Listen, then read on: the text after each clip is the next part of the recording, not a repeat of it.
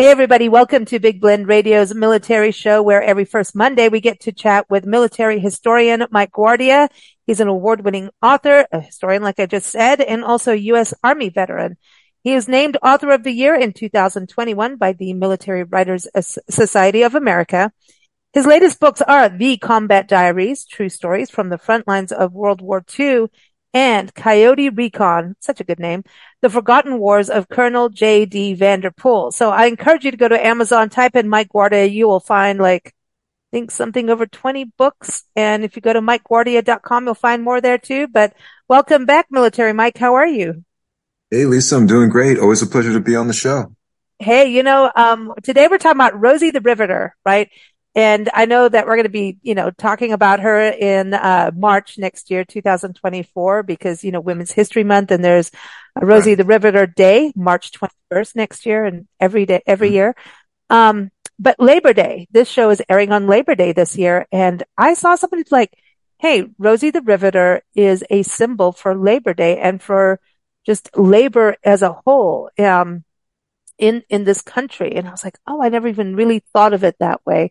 So I kind of wanted to go and trace the roots of her, because when I found out, it's not just one woman, right? This is kind of a, there was one woman that started it, but yet at the same time, this is kind of an icon that she's a symbol. Absolutely. So Rosie the Riveter really was the embodiment, and it, in a lot of ways, was the personification of this mass mobilization of what we now know to as the women's workforce. And it really became a PR symbol, and it also became an icon for ladies everywhere, because, you know, at the onset of World War II, you had the entire labor market really, in a state of flux, because all of the able-bodied men were being drafted to go fight in the war. So now that you had a sizable portion of the male population that was being drafted to go overseas and fight the Nazis and fight the Japanese, you had a lot of defense industries, and you had a lot of, manual and skilled labor jobs that were being unfilled. And the only reasonable alternative at that point was for the women who were the wives and the girlfriends who the soldiers had left behind to take up the reins in the absence of their significant other, and start taking on those jobs in order to help the war effort. And not only that, really also to help the economy and to ultimately achieve victory through the means of an alternative labor force. Yeah, and isn't this also part of Roosevelt understanding that this was a money-making way to, I mean, like, you know that wars lose money, but there's a way to make money, and he seemed to understand that. Was this part of it? Like, hey, we can't lose out, and we need ammunition, we need all these things that the women were doing, but it kept the economy flowing, didn't it? Oh, it did. It did.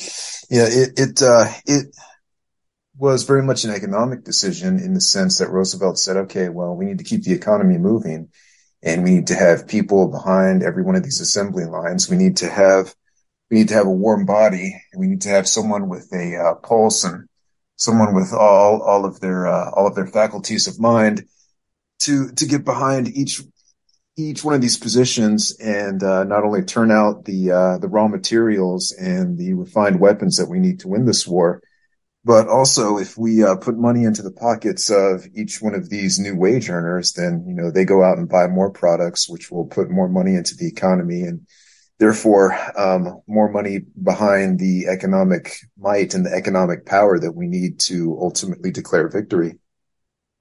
So we have all the, and we go for the victory, but then women had to move out of that back into go home. Right. And so, and women were at that point going, hey, we're not wearing skirts anymore. I'm wearing pants. You know, so kind of changed fashion too, in a way, and the way we thought about the women. Yeah. It was a very interesting time in American history, because, you know, here on a very wide scale, for really the first time, you had this mass mobilization of a woman's workforce. You know, we really hadn't seen this any other time in American history prior to this point. You know, it was still very much a traditional culture and a traditional outlook at that point, to where, you know, if you did have a woman in the home and she did have a job, it was purely out of necessity, because the male of the house, he was expected to be the breadwinner, and he was the sole breadwinner. And both parties really subscribed to the traditional gender roles, where you had the man of the house who was the breadwinner, and the lady stayed home and took care of the house, and she also raised the children. But now you had a completely different paradigm, wherein the lady was going off to the factory, or she was going off to some job that very often was more than 9 to 5. And they not only did those jobs, but they did them incredibly well. And even after the war ended, a lot of them took pause and said to themselves, well, gosh, you know what, for the better part of 4 years, we've been working these jobs. We've been the sole breadwinners, and we actually kind of like it. You know, a lot of us have gotten some sort of fulfillment in it beyond what the traditional gender roles have always been. So a lot of them, even though they were forced to give up those jobs and those positions, that really set the seed for what we would later what we would later see in the 1960s and the 1970s, where you had more women going to college and more women taking jobs in various parts of the workforce that were almost exclusively male dominated. It's fascinating to me, because I think they also created that village of when they're working, who was watching the kids. So they kind of had like shifts and schedules for them. You know, it's not like they just kind of dumped their kids, but they became this unit. And we've talked a bit before on the show about, like, you know, during Vietnam, you know, Hal Moore's wife, how she, you know, mobilized women together in regards to and creating a program for when, you know, their husbands and loved ones, you know, were injured or killed at war, and how she, you know, helped the women just personally, but then created a program for them. So it wasn't here, this taxi cab coming up and, you know, your husband's dead. So it's kind of interesting how things really started to shift with this, but, you know, because that was also real in World War II. How did they know if their loved ones were, you know, killed or injured during that time frame while they're working and raising kids? You know? Yeah.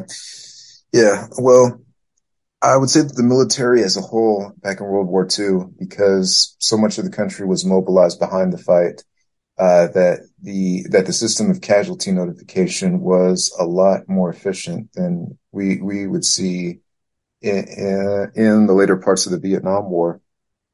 And, you know, for every casualty that occurred, you would have a casualty response team. And what that would entail would be, you know, it would be a telegram, of course, delivered to the family of the deceased. And it would typically be delivered by a uniformed officer. And very often that officer would be accompanied by a chaplain to help the recently bereaved process through a lot of the raw emotions that they would have upon learning of the news of the death of a family member. And it was never truly a pleasant experience, but it was one that I think they handled with a lot more grace and dignity back in the Second World War. And I wanted to touch on the earlier remark that you made about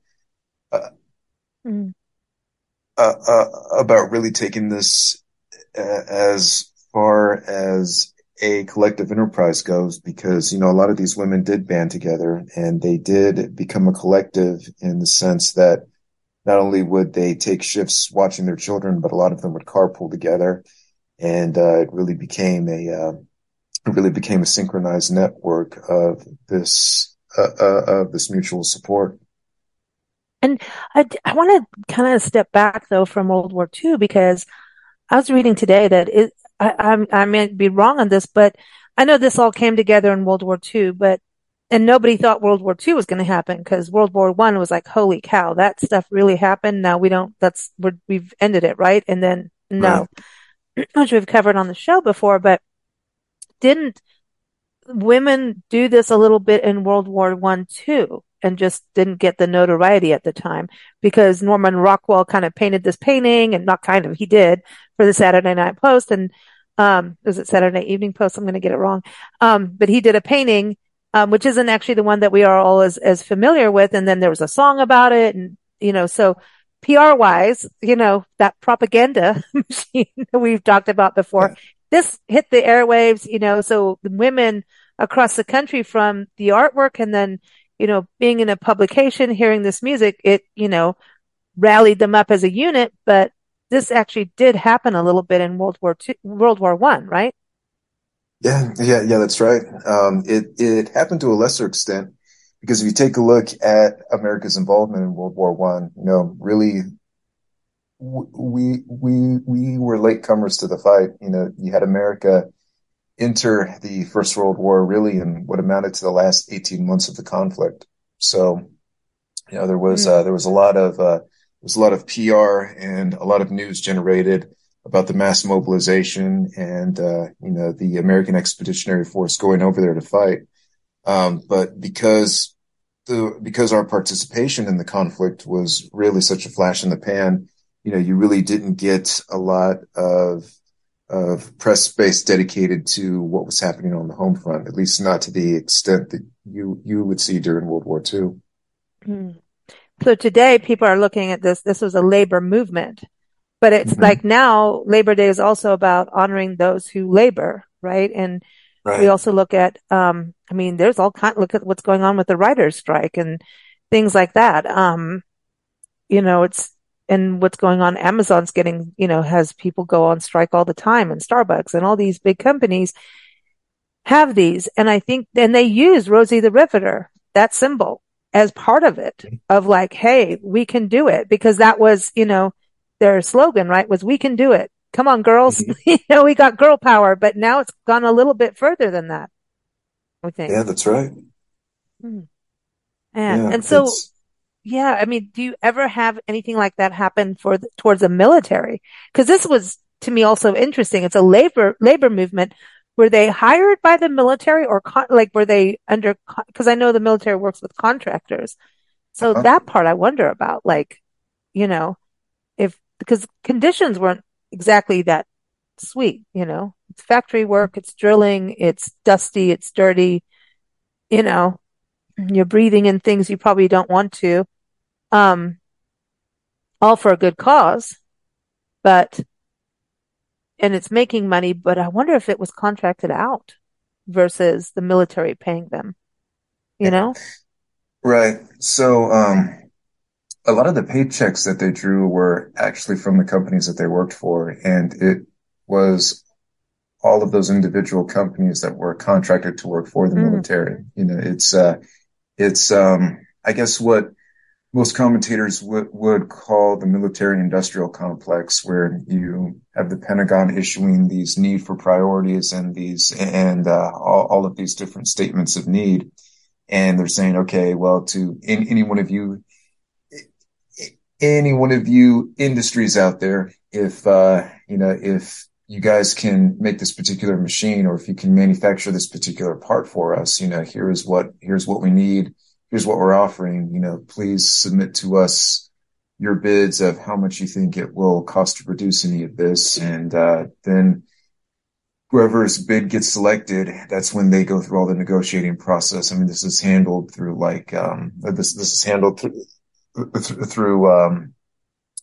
all of the War Department procurement offices to say, okay, well, if we need to produce 500 units of this particular weapon, here's what we can pay you over the cost of the production. Here's what we can reimburse you for as far as the time that you've invested into this. And, it's, from that payment that the company says, okay, well, if we have this chunk of change, say like it's $5 million, then okay, we can afford to pay 20,000 workers X some amount of dollars, not including overtime. Not including overtime. So I think in a way too, with the contractors, it's so that the government doesn't get sued. Ooh, I wonder about that. You know what I mean? Yeah. Like, ooh, I don't know if I'm allowed to talk about that. Am I? Secret Service going to come get me? But I wonder about that, you know, those conditions. And, but I think it really, they had that, we can do it just like in the military. If you're in battle, isn't that attitude the same thing too? We can do it. Go for it. Yeah. That energy has to happen. That synergy, I should say, not just energy, but synergy and teamwork. Mm-hmm. Yeah, that's right. Oh, wow. So, okay. So Rosie gets out there, but it started with one woman though, right? So one lady, and we're talking women all across the country and of all diverse backgrounds too, right? That's the other thing we need to remember. There's Rosie the Riveter National Historic Site in California in the Bay Area that I really wanted to go. And one of the eldest National Park Service curators was there. And she recently retired and she was over 100 years old, which I think is amazing. And I believe she was actually a riveter at one point, or she at least knew a lot. But that's the thing. I mean, I want people to understand that too, that this was a people coming together regardless of their background. Just like in any war, right? There is. It sure is. You know, you had had an incredibly diverse swath of the population get mobilized for this, and it was incredible to see a lot of them come together. You know, it's in a way it's kind of ironic. You know, they say that necessity is the mother of innovation, and you really saw that play out in the workforce because, you know, you had different races and different ethnicities working alongside each other in a lot of these in a lot of these defense jobs, and you really didn't see that in years prior. And the more that they came together for the sake of satisfying the country's manpower needs, you know, you started to see more and more people working alongside each other. And that really, I think, was one of the things that started to break down a lot of the preconceived notions that people had about race. I think it was one of the many things that made it easier for the civil rights movement to gain traction in the way that it did a decade later. I think it really, because Jim Crow stuff has been around, right, forever. Yeah. And obviously look at what our country is going through now. But I look at, you know, I was looking at pictures like women in Tuskegee, and I think about these black women in the South going out there at the same time, really some other really horrible things were happening to them. And, you know, it's just this weird era. And you think about that. I just have this thing. Can we do a thing on the Tuskegee Airmen at some point? I find they're badass, you know. And then they got, you know, when they got over to different countries, they were accepted more than what they were accepted here, which is heartbreaking, you know. And they fought. It's just like the Buffalo Soldiers and all the Native Americans who fought side by side, you know, with us that came into this country going, hey, this is ours now, you know. But the Tuskegee Airmen, you know, that's, I saw a woman, it was on Wikipedia, and I'll put this probably in this, and, you know, on the website or something, but a black lady out there with the little dookie. What do you call dookie is a South Africanism? What do you call like the bandana on their heads, right? And here she was, you know, doing this, and you got to think about going from slavery, which I'm sorry, just it takes time, going all the way through then to now. It takes time, and then here you are, side by side, maybe with women that were, you know, not exactly nice to them before. And now suddenly you have to unite. And I just think especially, you know, in certain regions of this country, there was a lot of change that had to happen, and change takes time. And, you know, when I see that one picture, that woman in Tuskegee doing it, I was like, wow, you know, You've got to think of that, you know, and here's this iconic image of this white woman who's not even real. Well, she was, you know what I mean? Started with one woman, but it's an icon. It's an image and it's white. But what about the black women? I'm just saying, you know what I mean? Right. So there was a lot of black women doing this too. So I just want to give them a shout out because they could have said, you know, screw y'all. You guys weren't that nice to me at this time. And now, you know, my husband's off, you know, fighting as well. But everyone unified because of the greater evil, right? Mm-hmm. Unity on the greater evil. But I think that's something to think about of, you know, the black culture going through so many different things. And then, hey, I'm going to fight alongside these women that at one point were kind of maybe turning their nose. Maybe they weren't, you know, everybody's different, right? So I'm not generalizing, but of course I have to do a little bit of that. But I think that's pretty cool. And do you think it changed for the soldiers too? You know, once you're together fighting the enemy, that it really didn't matter about the color of your skin at that point. I mean, there's going to still be stuff, right? But at the end of the day, don't people have to unify at some point? Oh, for sure. Yeah. And I think in a lot of ways, that was one of the things that, that really precipitated the desegregation of the armed forces. Because, you know, here we had this long 4-year struggle, and you had a lot of segregated units, who fought valiantly and, were absolutely critical to the outcome of the war. And, you know, it wasn't but a few years after World War II ended that now President Harry Truman comes along and says, okay, well, you know, if Americans of every color fought so valiantly to defeat the Axis, then there's no reason why we should even keep them segregated. And I also think it's ironic and humorous at the same time that the U.S. military desegregated before American society as a whole did, because you had the desegregation of the armed forces in 1948.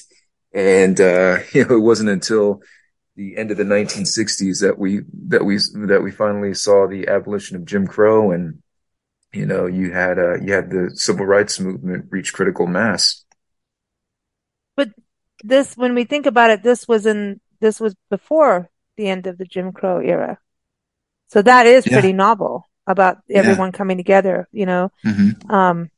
And so I know the Tuskegee Airmen made some history, right? Mm-hmm. But what about the rest of the country? What about the rest of the women? I mean, were there specific areas where the women were working in these plants? Oh, yeah. Yeah. There absolutely were. So, you know, you had, I can just name a few examples off my head. So if we wind the clocks back to 1942, I think one of the more prominent factories that was staffed almost exclusively by female line workers was the Douglas Aircraft Company. They were in Long Beach, California. And, you know, you had certain sections of every part of the assembly line where you saw women line workers who were operating lathes, and they were installing some critical components to the aircraft themselves. And, you know, it was very common to see female line workers, but you still had, you still had male supervisors. You had, you had all of these first line supervisors and these mid-level managers who were still men at the time. And, it made for an interesting dynamic. And if you read some of the oral histories that a lot of these Rosies have left behind, they commented that, working in any number of these factories and, being a Rosie, quote unquote, for however many years they were on the job actually led to them meeting their future husbands, because you have a few who admitted, I went to work at the Douglas Aircraft Company, or You know, I went to work for Boeing, or or I went to work for North American, and my first line supervisor put me through orientation on the first day, and about 6 months later, we were on our honeymoon. So, yeah. Wow. So it's things move quickly, huh? Mm-hmm. Yeah, a lot of people got married real quick, huh? I was like, we met each other, and like, hey, you never know what's going to happen. Do it now. And do you think there was also that just out of worry of pregnancy too? Probably. Because there were shenanigans. And I know that after World War II, there's a lot of shenanigans because people were so happy. And then it was like all these babies were born, 9 months after, after V-Day. Yeah, exactly. Exactly. It's this, hello, here we are. They have a name for this, right? For a real reason. But yeah, you kind of got to think about that. And I think it's an interesting time because it was supposed to be the world that the war that ended all wars. And then the second one was the same thing. And then here comes Vietnam. And do you think people were kind of tired? And what did the women think at that point? Because people were getting to the martini lunches, and it was like the Mad Men Society came up right after that. Mm-hmm. And so if you think about the women and the workforce, how it changed from suddenly women were in the workforce more. And there's been a lot of laws that have had to pass over that now too. So, it's kind of an interesting thing that has transpired from Rosie the Riveter on. Did other countries do this? I gotta just, before I get to that, what about the other countries and their women? Cause as I recall, in certain countries like Israel, the women actually joined the military, didn't they? Oh, of course. I mean, yeah.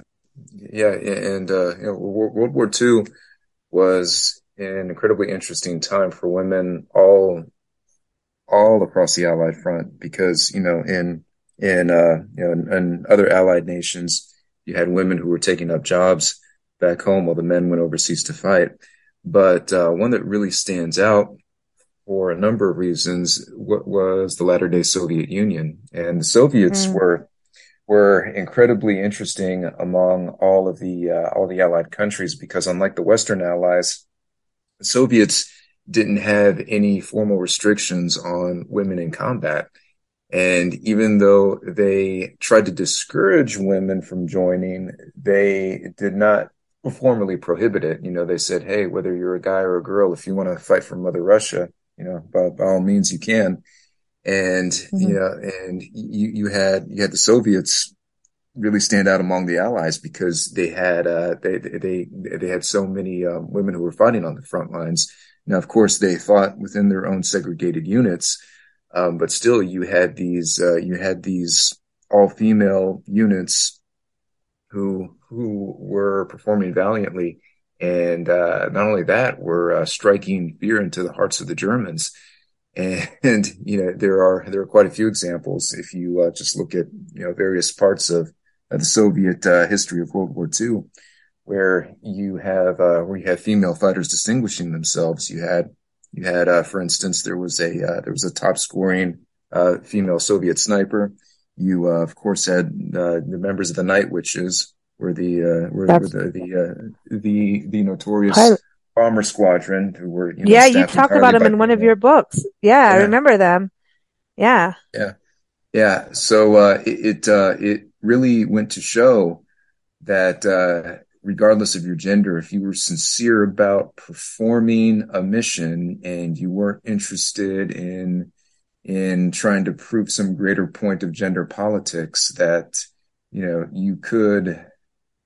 you could accomplish a particular mission when the chips were down and the odds were stacked against you. And your only goal was to try to rid the world of this qualitative evil that was known as the Axis powers.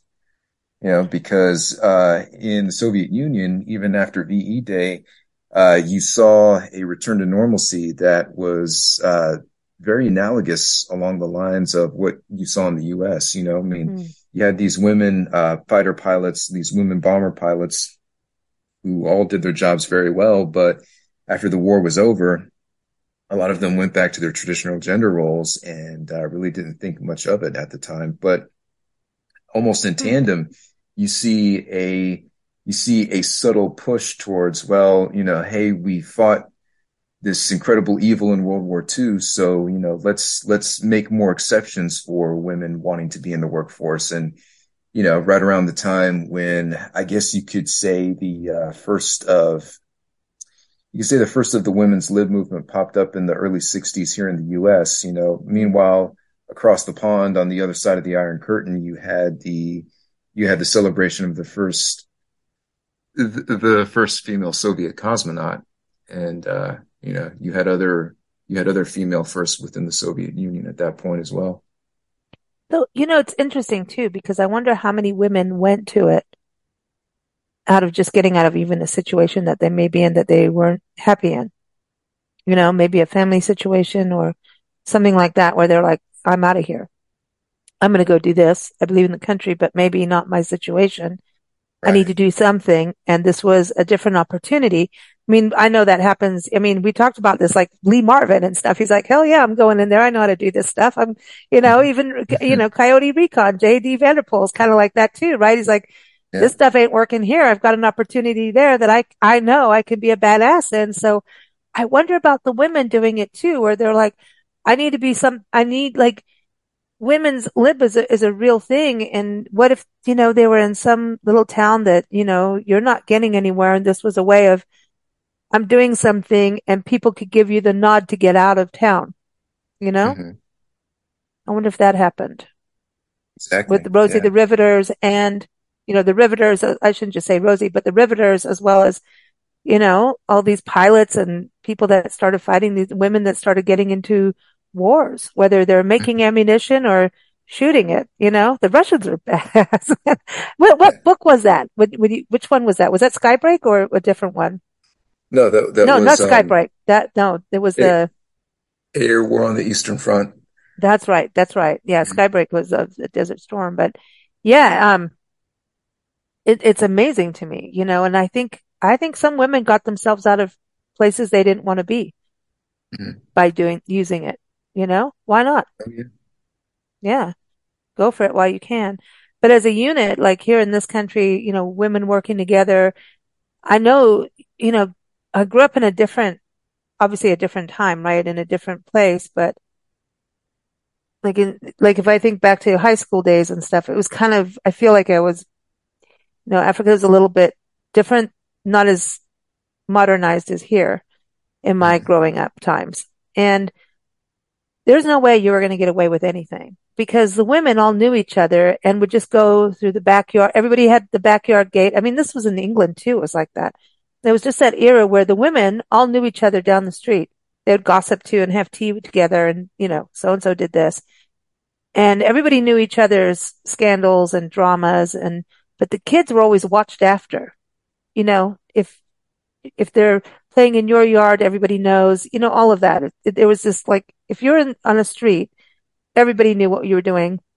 All the moms knew, and they visited each other. They did laundry together. They, you know, taught younger women how to bake a cake, or, you know, they helped each other. There was this network of women, and it wasn't just the, you know, the Dutch versus the British or anything. I'm just saying in general, you know. I saw that a lot growing up, of this network of women in South Africa, especially just in that era of where being aware of it, you know, going, wow, that's not what it looks like in American magazines. You know what I mean? American magazines, women were, because in South Africa, when we landed in South Africa, Nancy and I went into a hotel bar, restaurant area. It's a restaurant bar, and she got kicked out because she was a female. Really? And oh yeah, we had their segregation was not just black and white. It was men and women. Men had their own restaurant sections versus women. So there was segregation at that time. And, you know, as a kid, you can run between people's legs and do whatever you want, you know, but, for women, she was shunned, and we had to go and leave the restaurant. And you go over here where the women have tea.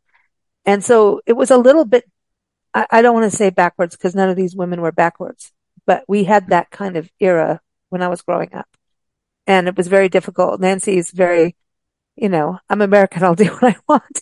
At the same time, was very open culturally, in cultural diversity that wasn't there. So it was a very interesting time for us to live there and see what was going on with women and progression, because women were getting jobs. In my era, when I graduated high school, a lot of my friends went off and got married and had kids. And then there's a whole side of us that said, no, we're doing this. We're opening businesses. We're doing this, you know? So it was kind of, I think our era was kind of at that time where women were changing what they were doing and being a little bit more progressive. And, like even, we didn't have internet, right? We didn't have TV like you have in the States. We didn't have that. We had, a few hours a day that was in our language, and it had to share like TV time was shared with different languages, and you had maybe 1 to 3 channels. When we left, we had 3 channels.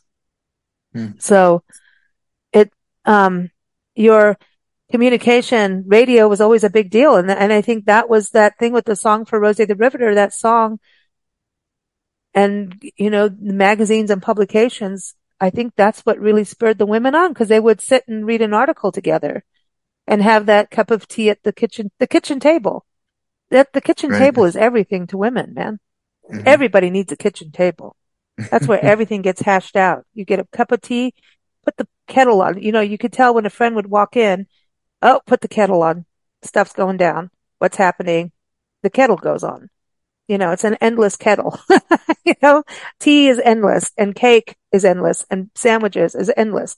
But that's what it was like. And I kind of identify with these women just over that upbringing and that, seeing the women, you know, that were older than me, obviously, you know, my mom's age and everything, just kind of looking up going, wow, you know, and you don't mess with them either. They were hardcore. You know, they may not have had, voting rights at that point either. I don't think, actually. I know Nancy never had voting rights when we lived outside the country, right? Makes sense. But doesn't mean that they didn't have power. You know what I mean? For women. Mm-hmm. But I think Rosie the Riveter probably had to go over to different countries to empower other women beyond here. Do you think, just even with music, that it got on the radio waves and stuff that other women heard? Yeah. I mean, not only the music, but, you know, but also also the pop culture icons, a lot of the popular art. You know, everyone's familiar with the popular image of Rosie the Riveter. You know, she's wearing those blue coveralls and has a red bandana, and you know, she's flexing her biceps saying we can do it. I mean, that is an image that is known the world over, and I think it has a universal appeal in that sense. So, yeah, it started with Norman Rockwell, and it was he heard the song. So Rosie the Riveter song came out before his image, then he did it for the Saturday Evening Post. I got to get it right here when we're talking about stuff. But then somebody else went and redid it because of copyrights, and it was J. Howard Miller who did the one that we all know. But I mean, it's kind of, it's amazing, man. So the power of music and imagery, right? And how it can spread. That's right. Women I swear it's the tea table. It's kitchen table. Mike, don't you think? Mm-hmm. I mean, did you have that growing up? The kitchen table as a centerpiece. So you know what I mean? Mm-hmm. I don't think it's gone. You know, it's just a good place. Everybody needs the kitchen table. I think this country needs to bring it back. You know, everybody has their bars and islands and their kitchens and everything, you know, just feel like sometimes, you know, some of that older stuff needs to come back for people to be comfortable to communicate and let go of things, you know, and, there's always the pot of tea, you know, it's fun memories, but, this is awesome. So do you think with this movement, do you think that it spurred and helped women like Cesar Chavez and other labor movements in history, that the Rosie the Riveters gave like an inspiration to someone like Cesar Chavez? Obviously, you know, he was born in Yuma, Arizona, and obviously ended up in the Central California Valley working, and all he wanted really was for a better tool for people to be able to cut vegetables and harvest better. So it wasn't killing them and hurting them. Right. Well, I think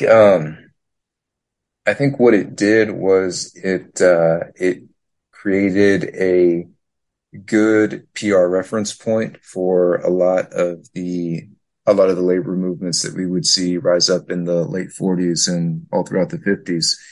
And I think what it did in a roundabout way was say, okay, well, here you had a labor movement that was born of necessity. You included a demographic that was previously thought of in one capacity, but they showed themselves to do something in a completely different capacity. So now that we have a clear data point where we can say, hey, these group of people contributed to the war effort and they defied a lot of common stereotypes. Well, we use that as a reference point for our own movement to say, well, hey, here's another labor issue that needs to be resolved. Here's something that can be pointed to have a qualitative benefit for the country as a whole. And the individuals, all of the building blocks of this movement are people who also belong to a demographic that is not particularly well thought of. Well, hey, don't count us out. Give us our dignity and give us our day in court, just like you did to Rosie the Riveter back in World War II. Yeah.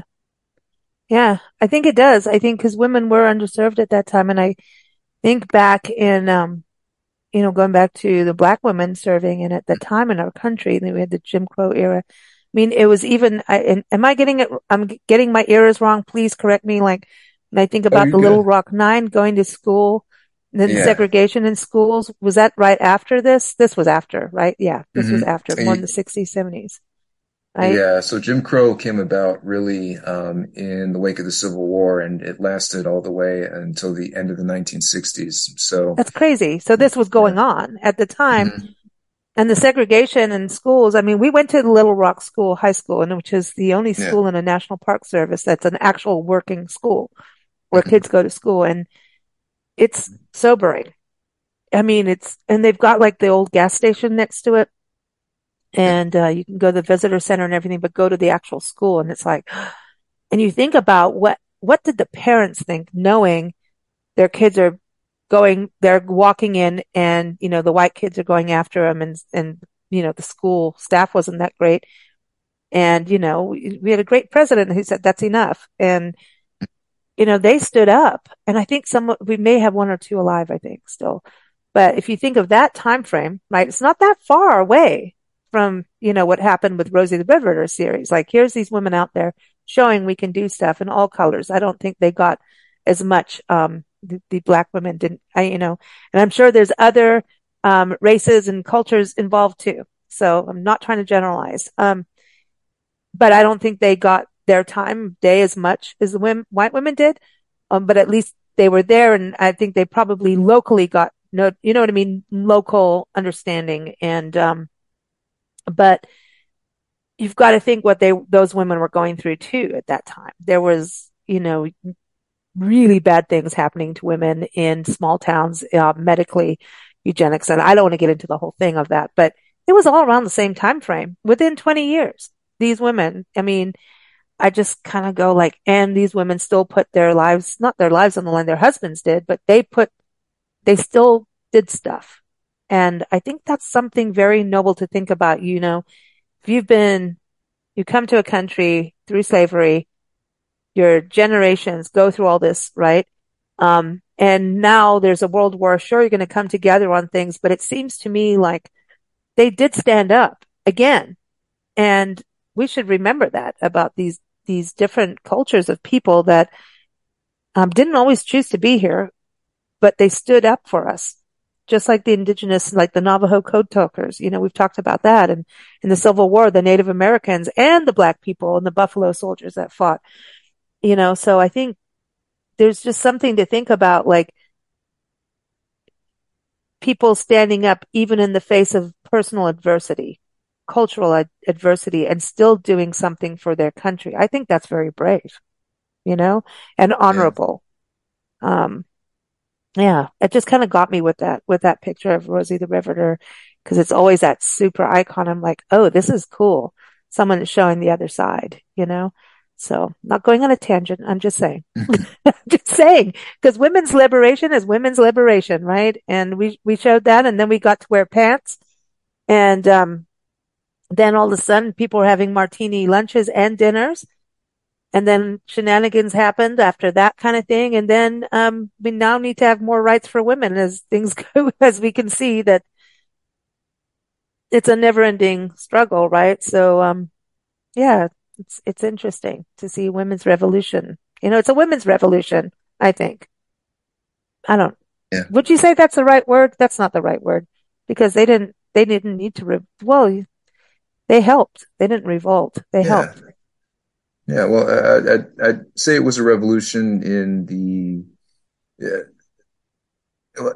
I would say it's a revolution in the broadest sense of the term. I mean, because it doesn't always necessarily mean that there's a revolt behind it. It just means that something is rapidly changing, and you know, it's unexpected, and it goes against what an established cultural norm is, you know,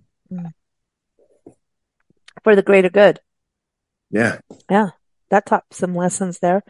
Very cool. Mm-hmm. Mike, good to have you back on. Everyone, MikeGuardia.com is the website to go to. How many books is it? 24, 25? Got to keep me up to date on this. Yeah, 21? It isn't even 25. Yeah. It is 25. Yeah. Because then I go 21. I think I still want to be 21. That's why. Me too. I was on a panel chat today, and the lady said, yeah, we're all in the same, you know, age group. And I'm like, really? I'm like, okay, I'm 21. I thought I was still 21. What are you talking about? You know, I was like, what do you mean, Willis? You know, like what's going on with that? But 25 is good. And tell everybody what's coming up next. All righty. So yeah, I have two more projects in the hopper. One is very, very close to being completed. That's the story of the combat engineers in Vietnam. And then after that, there's another book on the horizon that is that deals with what I think is an oft overlooked part of modern military history. It's about the spy war in Bosnia. Okay, so that's going to be cool. Spy. Yep, we want to know about spies.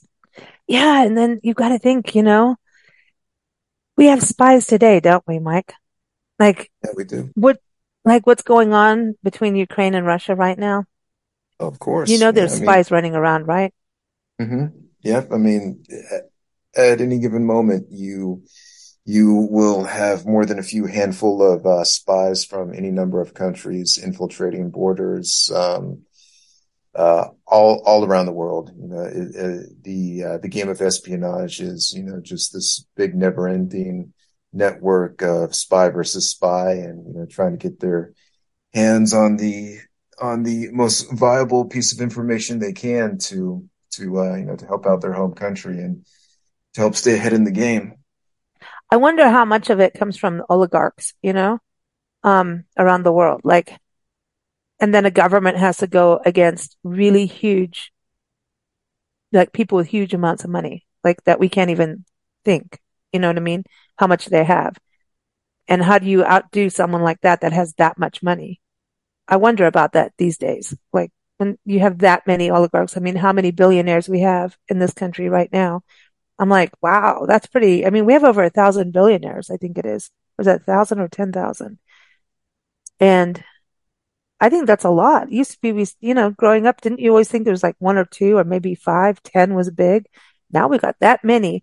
So how does a government go after those people, you know, and have the funding for it through spies and everything? You know what I mean? Because you have to kind of look the part, be the part. You know, maybe I'm just in movie land playing James Bond in my mind. Is that what's going on? No. So, if you're part of a clandestine service, there's a lot of money and training that goes into it. You know, you can send spies out to do any number of things across borders. But you do run into that problem, and it's pretty much just like you mentioned. You know, they have to look the part, they have to speak a language fluently, and you know, some people can pull it off to the point where they can pass themselves off as native speakers, and they can blend in so well. I think for the normal person, and even for a number of people who go through spy training, there's only so much that you can pull off. So what a lot of spy networks do is they cultivate sleeper cells within the existing borders. Say, like, you want to have a spy ring that's in Armenia. Well, you know, there are a few people that you can think of who are readily available who convincingly look the part to pass as an Armenian, and people who can speak the language fluently enough to fool even the most astute native speaker. So instead of putting an agent on the ground from your own country to try and pose as one, what you do is you cultivate a network of disaffected Armenians within the borders already. Say someone who saw his family thrown into a political prison. Well, he's disgruntled, he hates the government, but oh yeah, there's a spy handler from the U.S. who wants to keep sending this guy money and say, okay, well, hey, in exchange for money and protection from the U.S., you know, go ahead and spy on your own government. Try and get as close to the action as you can, and send us as much information as you can. And you really saw a lot of that going on throughout the Cold War. You had these homegrown spies on both sides of the Iron Curtain. You know, you would have CIA and KGB operatives, trying to activate these homegrown sleeper cells, you know, say, hey, there's some guy in America who's willing to sell us secrets. Well, you know, send a KGB or two guy to contact him and try and funnel those secrets back to the Kremlin. And for our part, we were doing the same things. We were trying to, bribe a lot of Russian officials to give us as much pertinent information as they had access to. Yeah, I mean, you have to, right? I mean, that's what it's about. But it goes back to even what I was saying about people going towards something because they have nothing to lose. Do you know what I mean? And in a place of war, and they're good at something, they've got a technique. They may be like, I'm just going to use Lee Marvin again. You know, he's cool. He had techniques. Coyote Recon, J. D. Vanderpool, same thing, had these techniques and this practice and these skills. I should say skills is the word.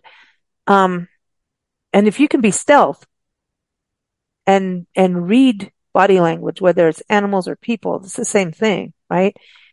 You can be pretty deadly, you know, and have emotional intelligence. I think that's the thing. Emotional intelligence is huge and hard. Yes. It's huge and difficult. I mean, if we all kind of subscribe to emotional intelligence, the world would be a lot better. But it's, you know, we have emotion that messes up the emotional intelligence, you know, but there's no place for that, right? Mm-hmm. Yet at the same time, it's part of the fire and the adrenaline that moves things forward, you know? So, wow. Good conversation as always, Mike. Everyone, again, I'm just going to give everyone the latest books again. So go get them. The Combat Diaries, True Stories from the Frontlines of World War II, and Coyote Recon. You got to read that and say, watch it, read it. It should be a movie. Nancy and I both say that. Coyote Recon should be a movie. Can you do that, please? Yeah. If only I could get inroads into Hollywood and get. Well, I think they need writers right now. I mean, I'm thinking about that. It's like, hello, people. There's a bunch of authors with a lot of stories out there, you know, but at the same time, I stand, with the workers too, the actual writers that are not getting, you know, I don't know. It's getting weird with AI, you know, it's going to be a weird time of things moving forward. It's going to be an interesting time, but everyone, again, Coyote Recon, The Forgotten Wars of Colonel J. D. Vanderpool. You gotta get that book. And again, Mike is on Amazon, but you can also go to MikeGuardia.com. He's here every first Monday talking military history and all kinds of other topics that we throw at him. He manages to handle. So he's got it. He's got emotional intelligence. Thank you so much, Mike. It's been a pleasure. Well, thank you so much, Lisa. It is always a pleasure to be on the show.